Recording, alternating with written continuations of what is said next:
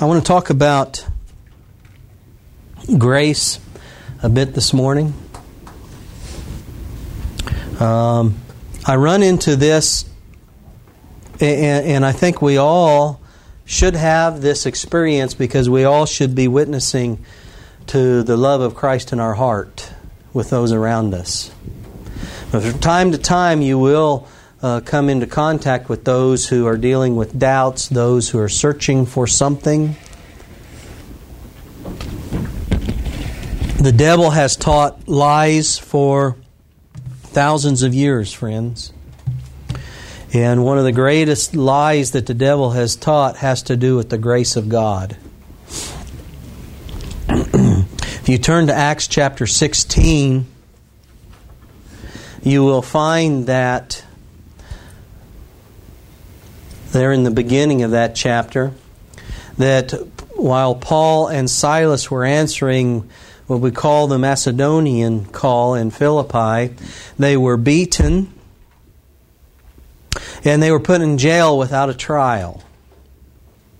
This is really nothing new, is it? Yes. But I want you to notice what then happened. If you look at Acts 16 and verse 26, and and I and I'm I know that you many of you are aware of this. If not, uh, please you know pay close attention. It says, "And suddenly there was a great earthquake, so that the foundations of the prison were shaken, and immediately all the doors were opened, and everyone's bands were loosed." Notice it wasn't just Paul and Silas. Everyone's bands were loosed by the power of God. There is an example and promise for us throughout the Bible that God will loosen the bands of wickedness from us. Is God much stronger than Satan? Amen. And everyone's bands were loosed. And the keeper of the prison, awaking out of his sleep and seeing the prison doors open, he drew out his sword and would have killed himself, supposing that the prisoners had been fled. That was the, that was the law. There was a death penalty. He recognized it. He would rather take his own life than go through the scourge of what lay ahead. But Paul cried with a loud voice, saying, To who? A believer? Was this man a believer? He was a non believer. And what did Paul do? He cried with what kind of voice? A loud voice. What an example for us. Do thyself no harm, he says, for we are all here. Then he called for a light and sprang in. This is the jailer. He called for a light. He sprang in and came trembling and fell down before Paul and Silas and brought them out and said, Sirs, what must I do to be saved? You know, I've learned that that's probably, you know, I, I can't think of any more important question that a human being can ask. What must I do to be saved? Paul and Silas, they, they give the jailer a very simple answer. You notice that? Look at verse 31. Believe on the Lord Jesus Christ, and thou shalt be saved and thy house. Now, I'm not preaching sloppy agape, friends. I'm not preaching cheap grace. That night was a successful one night evangelistic series. Do you realize that? Do you realize that there were no sermons preached? That evangelistic service consisted only of songs. That's a powerful thing to understand. Singing praises to God while bound by the enemy, in prison. Paul and Silas in chains sang in prison, praising the Lord. Then suddenly there was an earthquake. The jailer realized the prisoners had something that he did not have. And he wanted it. He wanted to be saved. They told him to believe in the Lord Jesus Christ. Friends, salvation is not complicated. It is not complicated. It is simple enough that a child can understand it, and I thank God for that. All you have to do is believe in the Lord Jesus Christ and you will be saved. Now, believe is often translated as faith in the Bible. You can look that up many times. The Greek word translated believe means to believe something enough to make a commitment to it.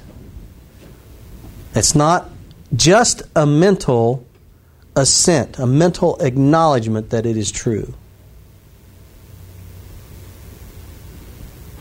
It is a commitment. To believe in Jesus is to make a commitment to Him. The Roman Empire did understand the meaning of the word Lord. You realize that? you know, because approximately two thirds of the population was in slavery. And only one third, well, that's the remainder, were free. Those who were unfortunate to be uh, slaves had a Lord over them. And that's what they called their master, Lord. And that master, or Lord, had absolute authority over their lives. In fact, if the slave did something that the Lord did not like, he had authority to kill him without a trial because he was a slave. When Paul said, Believe in the Lord, the jailer knew exactly what the word Lord meant. In Western society today,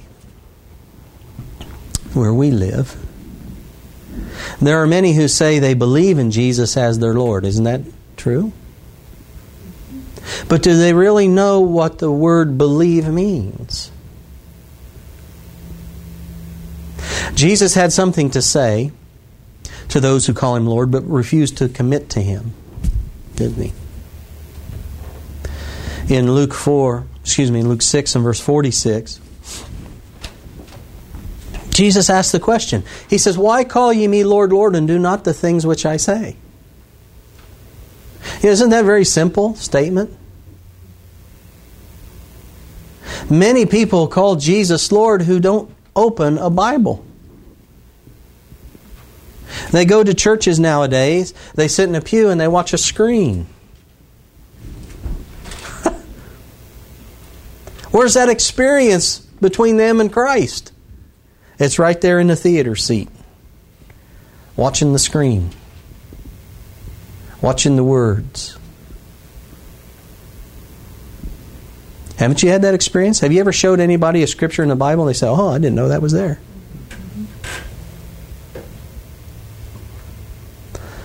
Sad to say, I run into a lot of Adventists that way. Used to be people of the book. That's what they, I was told they were called. When I first came to know the Lord, I'd ask questions and they wouldn't know where anything in the Bible was. And I, I often thought, people of the book? I wanted answers. You're supposed to know the book. well, who is the book? Isn't Jesus the Word? Doesn't that tell you something about their relationship? They don't know the Word. Salvation is very simple. Jesus said, Why you call me Lord and you don't do the things which I say? Well, because I don't know the book. Is Jesus really Lord to those who disobey Him, and are they guaranteed salvation then? Jesus himself predicted that in the last generation this very thing would happen.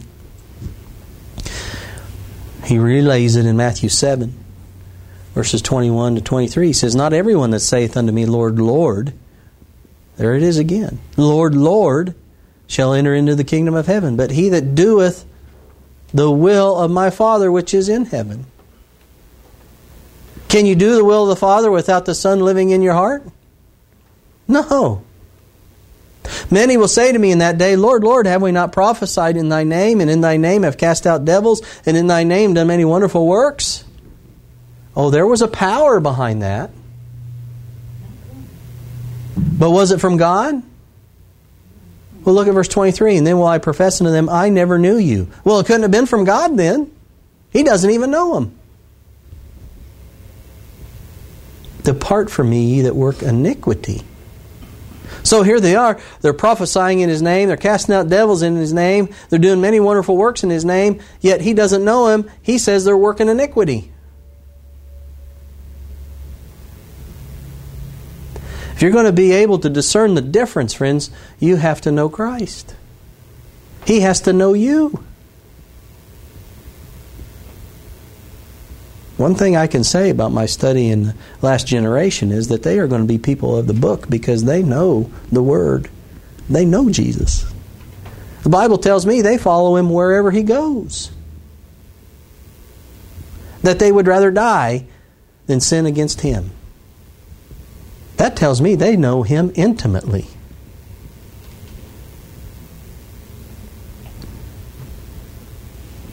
So these are people that Although they call Jesus Lord, they break his law. They don't do what he says.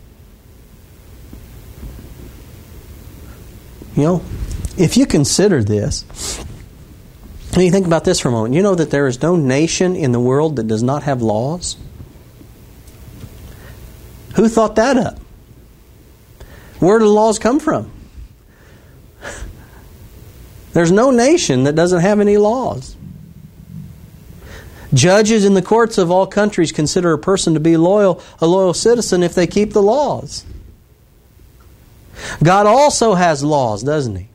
And he decides the loyalty of the citizen of his government by the keeping of his law. Look what happened when they didn't keep his law. What has that brought? Oh, Satan promises wonderful things, but all it leads to is death. Doesn't lead to happiness, does it? Oh, there is pleasure in sin for a season, isn't there?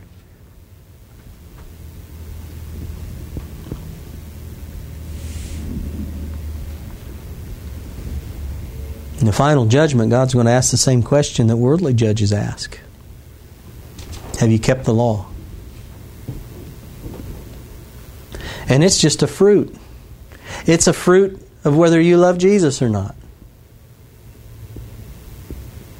It is estimated, I found this remarkable. It's estimated that there have been over 35 million different human laws made throughout time. God's much more simpler. Do you know that God actually has just one law?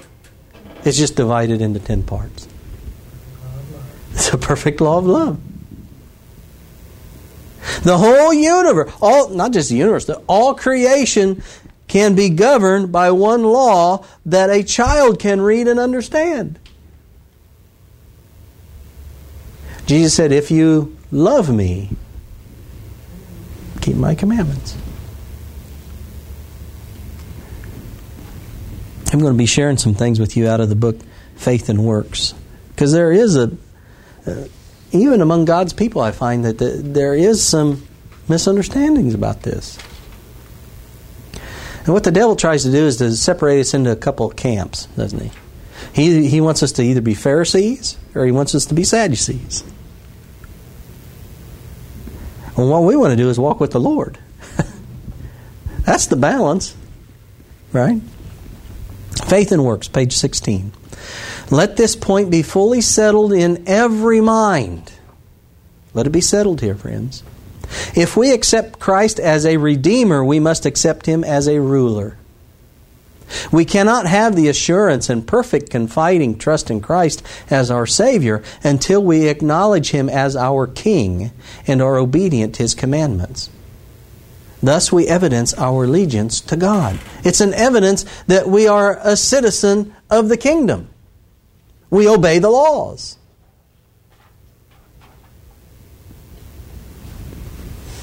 But what's the Bible say about the law? Is it grievous? Not to those who what? Love the Lord. Right?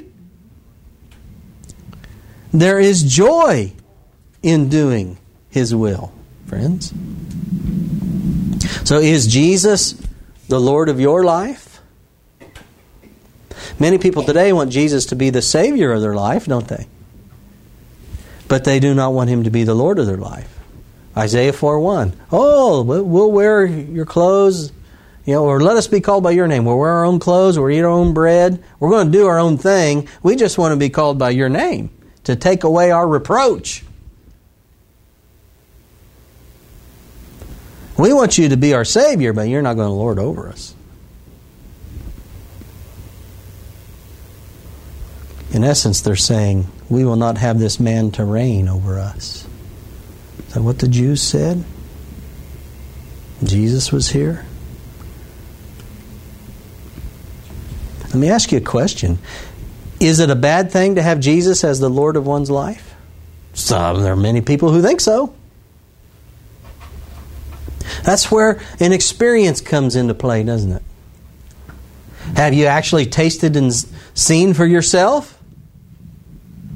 Most people haven't. They go by what they hear. My younger brother, he went by what he heard from other people who were unconverted. Oh, you got to give up this and this and this. Oh, you don't want to do that, you know. Everything was of a carnal persuasion, a carnal nature. So he didn't think about spiritual things, he was thinking about carnal things.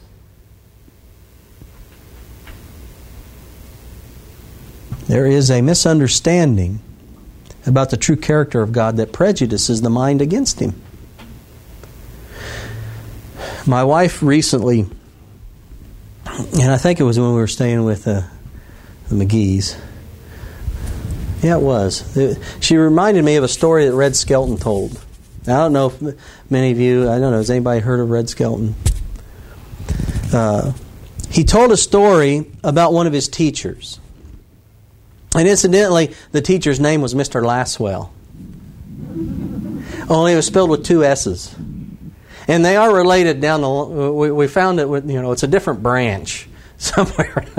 you know, and, and, my mom wrote him a letter uh, just wanting him to send the, the Pledge of Allegiance that he, he does. You know, he talks about.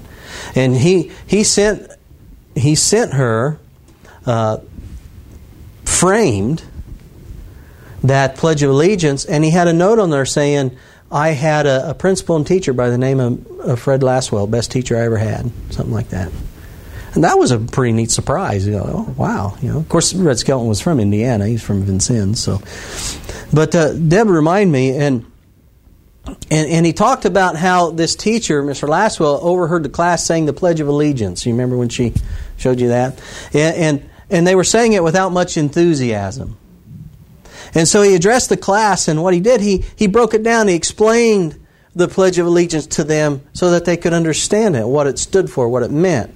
It helped the class to gain a, a right understanding of why there even was a pledge. Right? Now, I want to take that example for a moment. You know, we see a lot of people today who broadcast the scripture John 3:16. It's like you see it everywhere, right? You see it in different ways. You see it on signs, bumper stickers. Uh, I remember when I used to watch all these sports programs. You had the guy with the rainbow hair all the time, and they'd show him on camera, and he'd hold up John three sixteen. Well, the guy was a clown. You know what I mean? Oh yeah, John three sixteen. Look at me, I'm a clown. John three sixteen. But don't, don't you see it in different places? People display it. I don't think people understand what it means. Mean, I've seen them in haircuts, I've seen tattoos. Yet, like Red Skelton's class, the true meaning has been lost in translation, I think. And so I'd like to break John 3.16 down and explain it a bit like Red's teacher, Mr. Lasswell, did with the pledge. Because the love of God and his salvation really is a simple thing. First off, if you look at that, John 3:16 has 7 parts after you recognize God. For God. Is that what it says? For God. It brings us to acknowledge the almighty authority. For God. Then it says, so loved the world Isn't that the strongest motive known in creation? I can't think of anything stronger than love. So loved the world that he gave unselfish generosity, grace. That's what grace is. God gives it. His only begotten Son, that's the greatest thing he could give. Not only did God give something because he loved the world, he gave the greatest thing he could give. That whosoever, I really have grown to like that word. It's all inclusive, isn't it? Whosoever, the widest welcome that has ever been given, believeth in him, the easiest escape that's ever been given. All you got to do is commit. That's it. Should not perish. There's divine deliverance for us, friends, but have everlasting life. That's a priceless existence. It's really very simple. You put it all together, it looks something like this. The one who has almighty authority, motivated by the strongest motivation, by grace, generously gave the greatest gift he could give to grant us the widest welcome and the easiest escape through divine deliverance so that we might have a priceless existence. How can that be lost in translation? It's this subject, grace, that we are admonished to talk about the most. Do you know that? Not doctrines, not prophecy. I'm not saying you're not to do that, but oftentimes, you know, one of the problems in the in the early Adventist movement that developed was that they began to stress the law too much. And so that the law, because you see, it was revealed to them. They came to a knowledge of the Sabbath, which showed, oh, the sanctuary, where the law of God is. And so God was teaching them about His character and law because Jesus moved into the most holy place, where it exists, into the throne room of God. But as humans tend to do, we dwell on some things too much. Thus, there was counsel that said, we need to remind people that it's by grace that you keep the law. I mean, they were having arguments over Galatians and stuff. Well, what law is being talked about? It was everything was the law. So don't get me wrong. It has a place for sure. Prophecy definitely has a place. But I want you to notice something from Manuscript Release, Volume Three, page four twenty. There is not a point that needs to be dwelt upon more earnestly, repeated more frequently. What's that mean? That means more than anything else, right? Or established more firmly in the minds of all than the impossibility of fallen man meriting anything by his own best good works. Salvation is through what? Faith in Jesus Christ alone. Let the subject be made distinct and plain that it is not possible to effect anything in our standing before God or in the gift of God to us through creature merit, in other words, by works. If we're going to inherit eternal life, we need to understand that there is nothing we can ever do to provide any part of the merit to that. It's a gift that comes through grace alone to the person who believes. And what do we say about believe? That Greek word there that's used there is to commit. One of the greatest deceptions of all time that has permeated all heathen religions and also the Christian world is the idea that we are saved by faith and works. Martin Luther fought this idea during the Reformation. You know how he came to a realization, didn't you? Don't you remember? He's in Rome, climbing up the steps on his bloody knees. And the Holy Spirit whispers, The just shall live by faith. Powerful. The belief that a person is saved by faith and works opens the door for believing that not only your own good works, but also those of others and even the saints give merit to salvation. Why do you think the Catholic Church prays to the saints?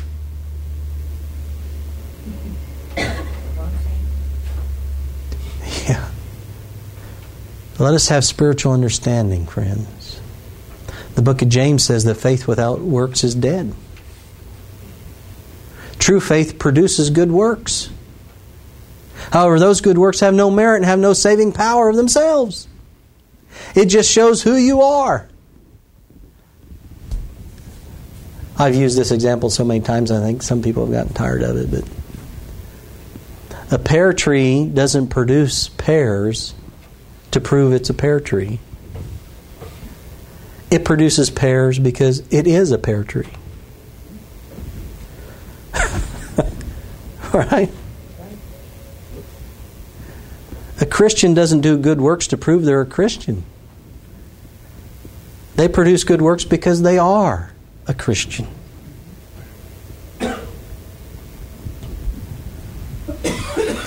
Manuscript releases again, continuing on there, page 420. Should faith and works purchase the gift of salvation for anyone, then the Creator is under obligation to the creature. Have you thought it that way? Here is an opportunity for falsehood to be accepted as truth. If any man can merit salvation by anything he may do, then he is in the same position as the Catholic to do penance for his sins. Salvation then is partly of debt that he may that may be earned as wages. If man cannot, by any of his good works, merit salvation, then it must be wholly of grace, received by man as a sinner because he receives and believes in Jesus. It is wholly a free gift. You know, when you work or you have a job, your employer is obligated to give you the appropriate wages. But a, but a person cannot, by any of their good works, earn salvation. You can't do it. Grace is not earned. It's a free gift from God through the merits of Christ. Amen? It's His works. You know, Paul wrote about this uh, actually a great deal. Our scripture reading was Ephesians 2, verses 8 and 9. For by grace are ye saved through faith, and not that of yourselves. It is the gift of God not of works, lest any man should boast. But you know what the devil does? He pounds that into some people's head and swings them right over into Sadducees' camp. Whereas works have nothing to do with your, your walk. In fact, he teaches that you can't have any good works whatsoever. Got to be careful. Romans 4. Verse 2 For if Abraham were justified by works, he hath whereof to glory, but not before God. For what saith the Scripture? Abraham believed God, and it was counted unto him for what? What is righteousness? Right doing, right works, righteous works, isn't it? So, what was accounted to him? Abraham believed God the fact that he committed himself to God, all of that, just, just the belief, the commitment to God, all the works then were accounted to Abraham from Christ.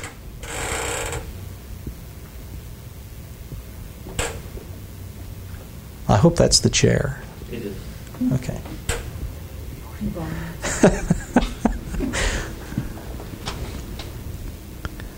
So th- this is the point that that uh, Paul's trying to make here. What what was the righteousness that was accounted to Abraham? Was it everything that Abraham did? Was it anything that Abraham did? As far as merit, meriting anything? No.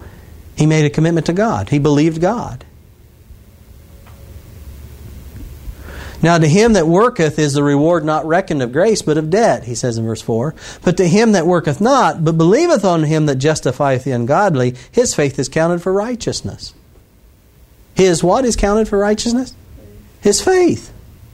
Because it's his faith that produces the good works through the power of the Holy Spirit that's alive, who he trusts. That's what believing means trust, commit to. Even as David also describeth the blessedness of the man unto whom God imputeth righteousness without works. Paul emphasized this point because of the error being taught in Christ's day that a person was saved by grace, but they, they had a work to do first. You see, they had to be circumcised first. Remember that? And then they, what happens when they were circumcised? Then they would receive grace. See? Salvation is through grace alone. It's a free gift, doesn't come because of anything that you do. Go back to Faith and Works, page 20. It, that's salvation, is wholly a free gift. Justification by faith is placed beyond controversy. And all this controversy is ended as soon as the matter is settled that the merits of fallen man in his good works can never procure eternal life for him. Then you go into Hebrews, and that's why Paul's talking about the, the blood of uh, uh, lambs and goats. Doesn't do anything for you. Because if it did, Christ need not come and die.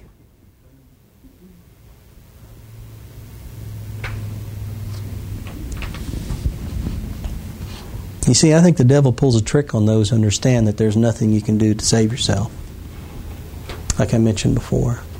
Hundreds of millions of Christians in the world today believe that the church can save you if you're a member or you're baptized, right, into that particular church. Isn't that right? It's the same in Christ's day. The temple, the temple, the temple.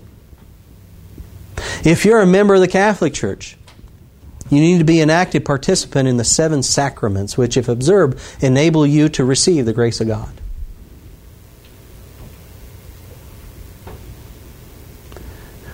But to state it bluntly, the church is unable to save anyone. And there will be billions of people lost who have been baptized. Billions of people who have partaken of the communion supper will not be in the kingdom of heaven. We cannot save ourselves, friends, and the church cannot save us either. This same deception that's popular today was also popular, like I said, in Christ's day. The people believed that they were, if they were not connected to Israel, they would not be saved. Even Christ's disciples believed this. That was the tradition. John records an incident when Jesus gave sight to the man who was born blind. I talked about this a few weeks ago. There was a big church trial, and before it was over, because the man confessed Christ, he was disfellowshipped. Read about it in John 9. But the Jews did not believe concerning him that he had been blind and received his sight, till they called the parents of him that had received his sight. And they asked them, saying, Is this your son, who ye say was born blind? How then doth he now see? John 9, verse 20. His parents answered them and said, We know that this is our son, and that he was born blind. But what, by what means he now seeth, we know not or who hath opened his eyes, we know not. He's of age, ask him, he shall speak for himself.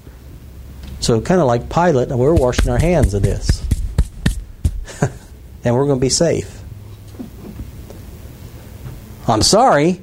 That's something, a miracle that you can't keep hidden. Remember when Jesus, he told the guy, now go back to your home and don't tell anybody. I always thought, right! You're going to have to give me a lot of grace, Lord, because I'm going to tell everybody all the way home. I'm just walking there, they're going to see me.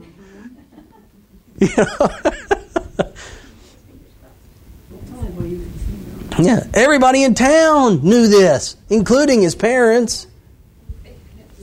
They knew what happened. The news was all over town. So, why did his parents lie? Why did they bear false witness? Fear. Fear. I mean, they had to know that telling a, a lie was wrong. They had to understand that breaking the commandments, I mean, they're Jews. The law, the law, the law, the law. They had to know that that'd keep them out of the kingdom, right? Verse 22 These words spake his parents because they feared the Jews.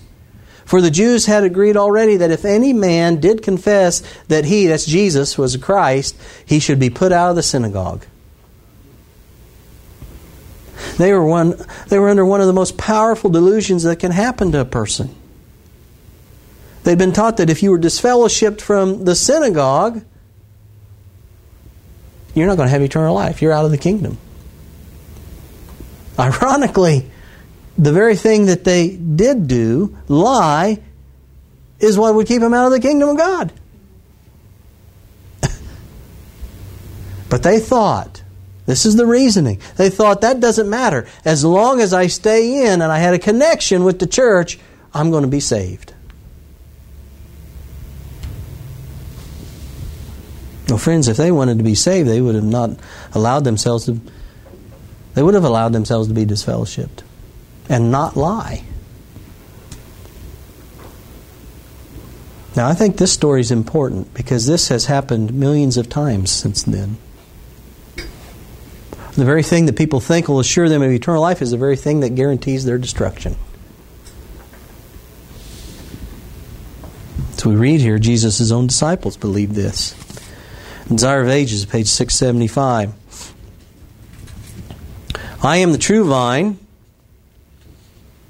the Jews, uh, she's quoting there John 15:1, I am the true vine. The Jews had always regarded the vine as the most noble of plants and a type of all that was powerful, excellent, and fruitful. Israel had been represented as a vine which God had planted in the promised land. The Jews based their hope of salvation on the fact of their connection with Israel. But Jesus says, I am the real vine Think not that through a connection with Israel you may become partakers of the life of God and inheritors of his promise. Through me alone is spiritual life received. Through me alone. Beloved, are you connected with the true vine? You know, baptism with water is a symbol and it's important, isn't it? But if you do not have what it represents, the symbol's not going to save you.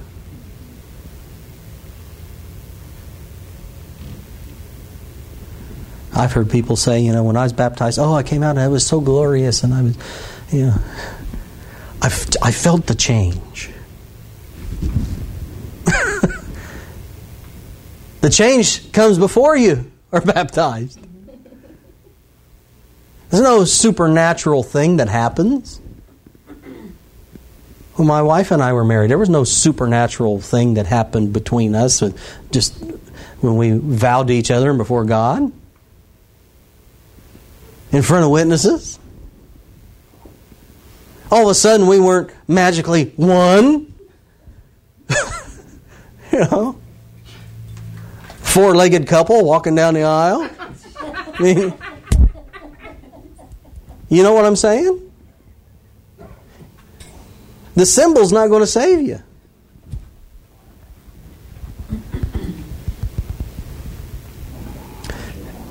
Peter explains what baptism what baptism actually represents. Acts chapter 2 verses 37 38. Now when they heard this, this is right after Peter's sermon there, Pentecost, remember? When they heard this, they were pricked in their heart. That's the people who heard it. And said unto Peter and to the rest of the apostles, Men and brethren, what shall we do?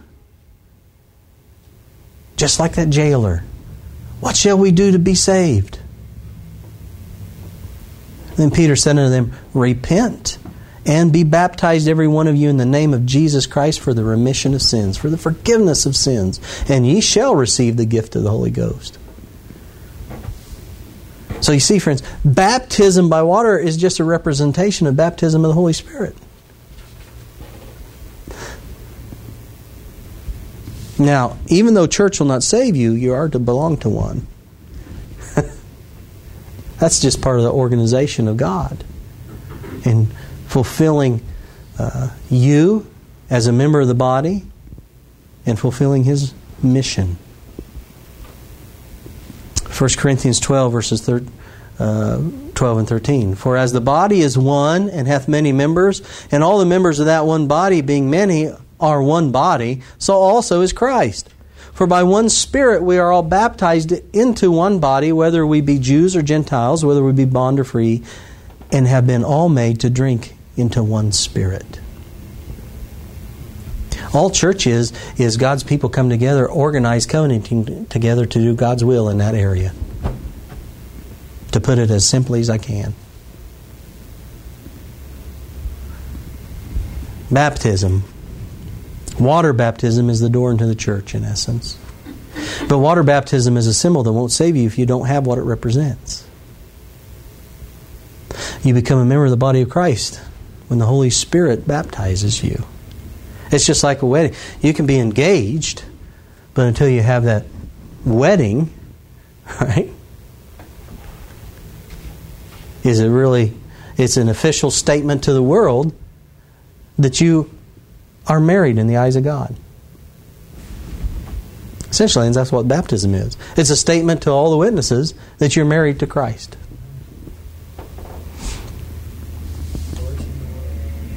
Hebrews 10, verses 23 to 27. Let us hold fast the profession of our faith without wavering, for he is faithful that promised. Who promised? Jesus is faithful, isn't he? He promised.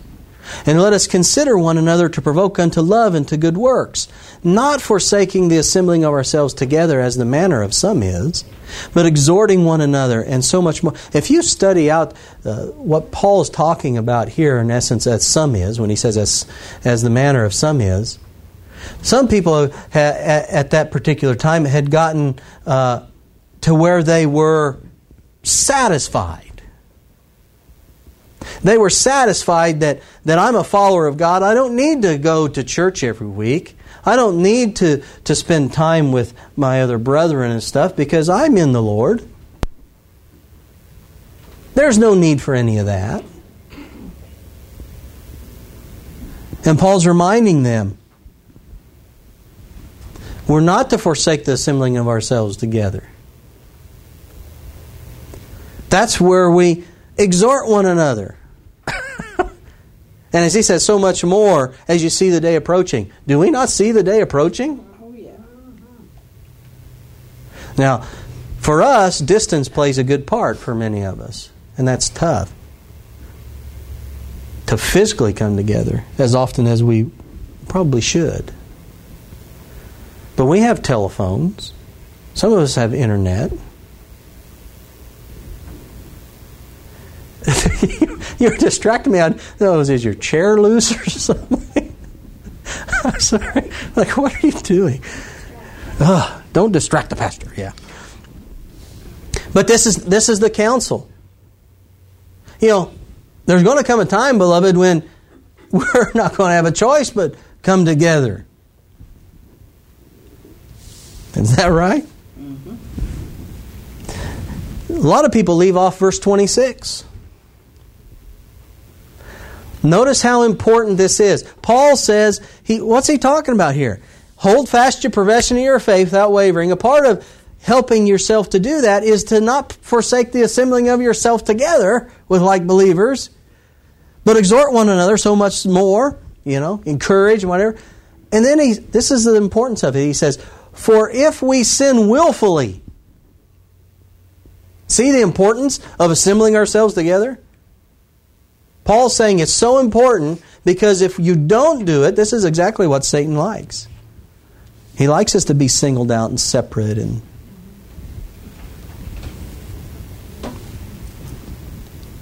He says, For if we sin willfully after that we have received the knowledge of the truth. And again, the, kind of the context there was there were people who were satisfied. Oh, yeah, I'm a member of the body of Christ. I don't need to go do any of this and meet with anybody. I can just stay at home. Well, eventually that's going to catch up to you.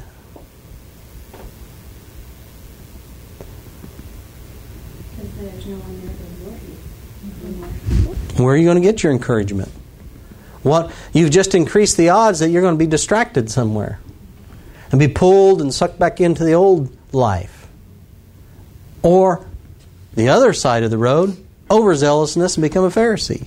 But a Pharisee would go to church every week. you know? Huh?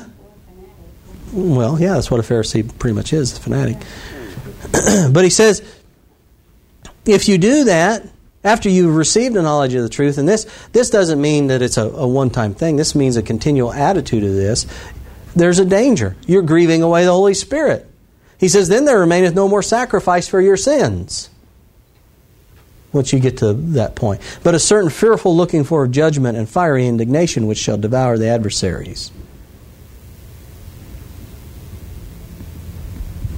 So, you become a member of the local church body. That's not forsaking the assembling. For that's where Christ is, isn't it? Where two or three are gathered in my name. That is his church.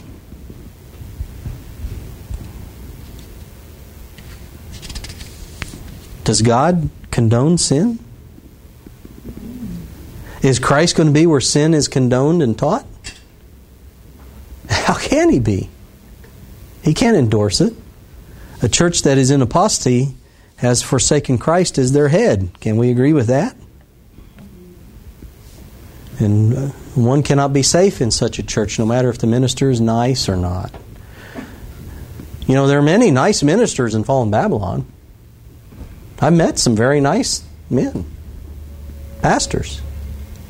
They're wrong, but they're nice. There are even truths that are taught in fallen Babylon. You believe that? Mm-hmm. But the Lord says what? Come out of her. Be ye separate.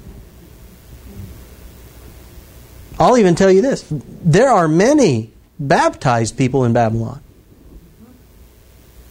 that are not full of the Holy Spirit. Becoming a member of the body of Christ means being an active participant in the family of God. Active in supporting the church body by participation in, as Paul was saying there, provoking unto love and good works. Keeping each other lifted up until the, until the Lord comes.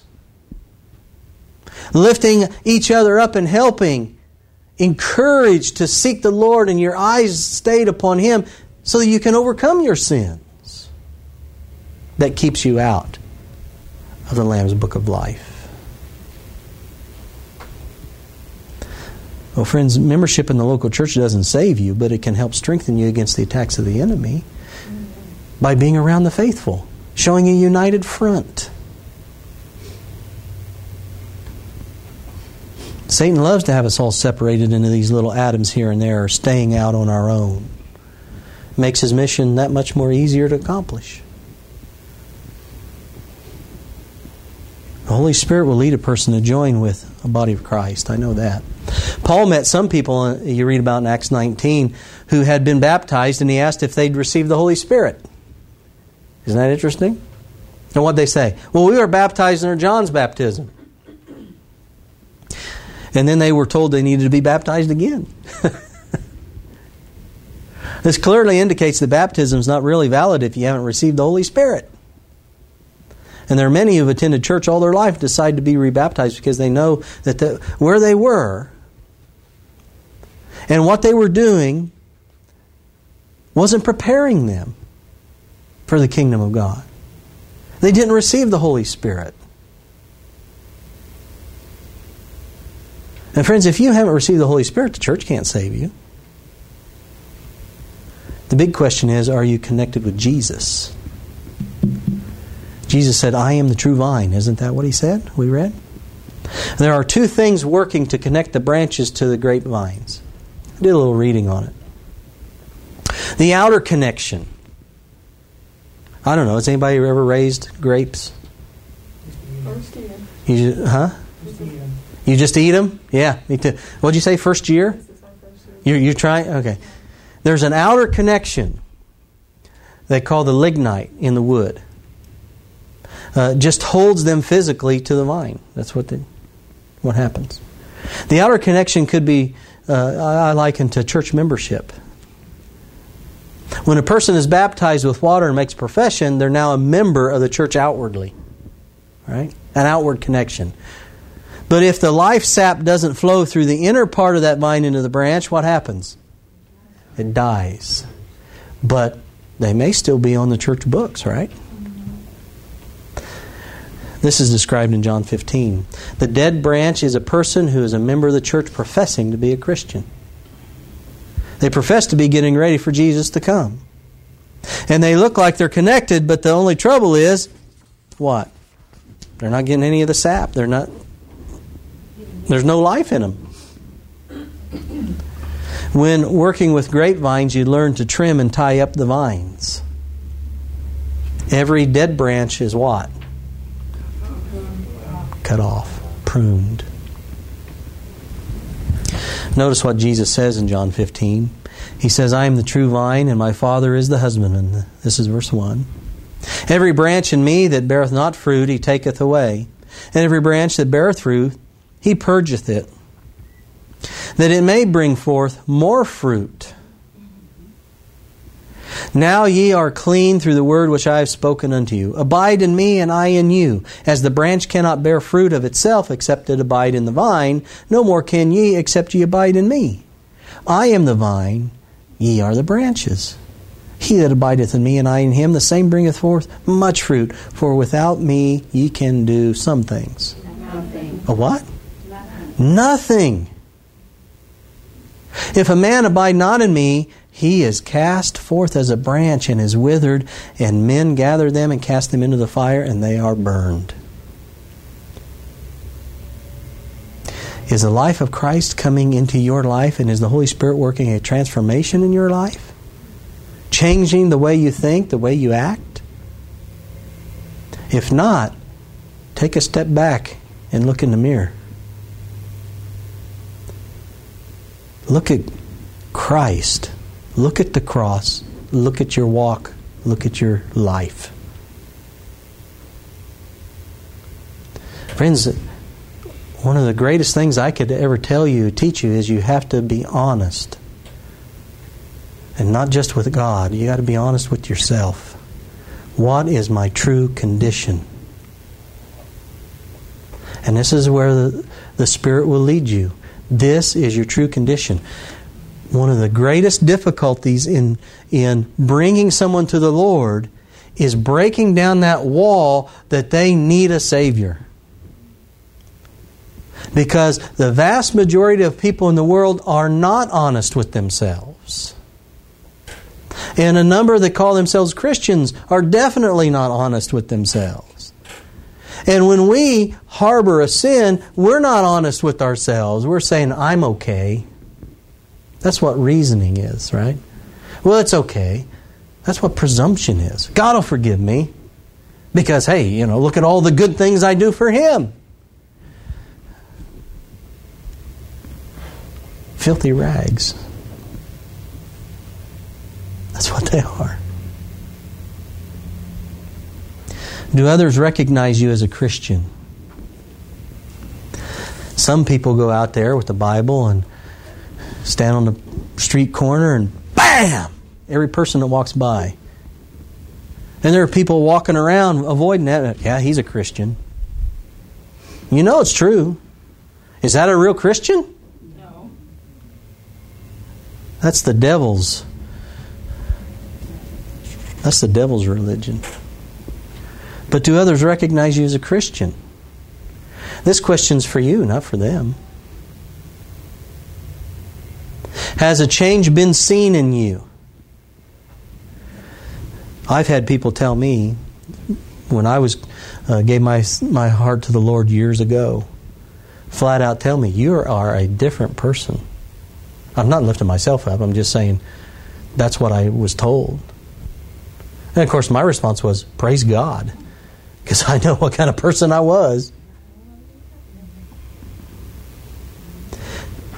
Are you changing your old habits of unrighteousness to new righteous ones? That's the, the work of sanctification. Do you love Jesus? That's the ultimate question to answer. Friends, I try every day to ask myself and answer that question. Yes, I love Jesus. If I hesitate, I know I've got a problem. And I go to prayer and I go to the Bible and I get back on track. there have been many discussions about creature merit or earning salvation. Geesh, I need to wrap it up, I think, don't I? Theologians have been arguing these things for hundreds of years. Do you know that? There are complete churches that are raised on just the position that they've taken over this.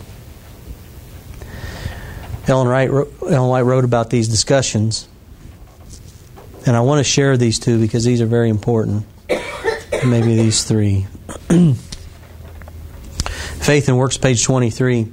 Discussions may be entered into by mortals strenuously advocating creature merit, and each man striving for the supremacy, but they simply do not know that all the time. In principle and character, they are misrepresenting the truth as it is in Jesus. They are in a fog of bewilderment. they need the divine love of God, which is represented by gold tried in the fire. They need, what is this? They need the divine love of God. What was John 3:16? What was the strongest motivation? The love of God. They need the white raiment of Christ's pure character, his righteousness. And they need the heavenly eye salve, the Holy Spirit, that they might discern with astonishment the other utter worthlessness of creature merit to earn the wages of eternal life. You see what she has said there in that one quote encapsulates that we need the Godhead. We need the Father, Son, and the Holy Spirit. But notice that she, what does she call earning salvation, salvation by works, creature merit? She calls it utter worthlessness.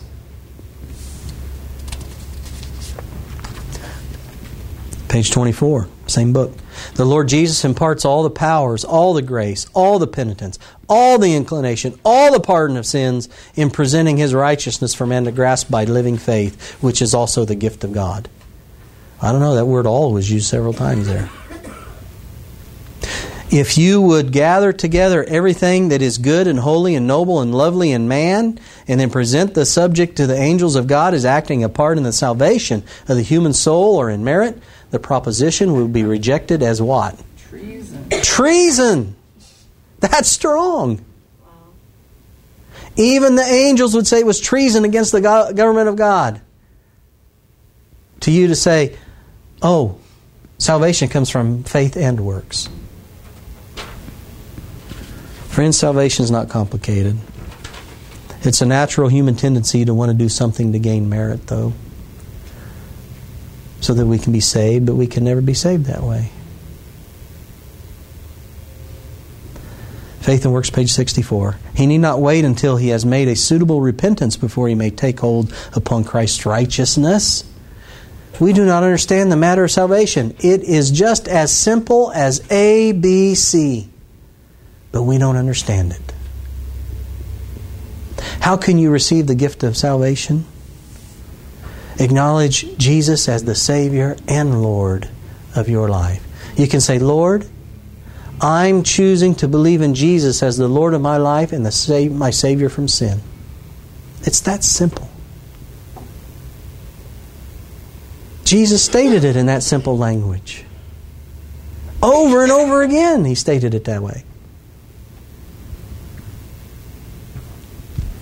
The last two quotes, I'll quit right here. I'll leave the rest with you. John 5, verse 24. You know, the Apostle John was probably more than any other apostle quoted Jesus' word on this particular subject. Probably more than any of the others. John 5, verse 24. Verily, verily, I say unto you, he that heareth my word and believeth on him that sent me has some work to do before he can enter into the kingdom of heaven. Doesn't say that, does it? Jesus said, hath everlasting life and shall not come into condemnation, but is passed from death unto life. John 6:47 Verily verily I say unto you he that believeth on me hath everlasting life. Friends, that is not complicated. Jesus said if you believe in me, you have eternal life. It's not complicated. There's a lot for us to be thankful for, friends.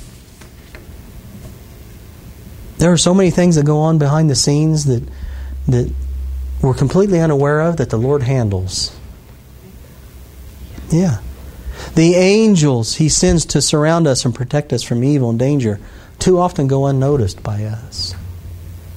And too often we forget to thank the Lord and them for their love and care.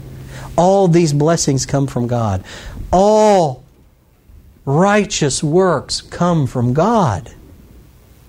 Salvation is a free gift by grace, and we receive it by faith. Do we believe it? Do we trust the simplicity of it? ABR. Ask, believe, receive. Yeah. As she says, it's just as simple as ABC. Ask, believe, as you say, receive. You got to believe it. Jesus said, if you ask, believe that you've received it.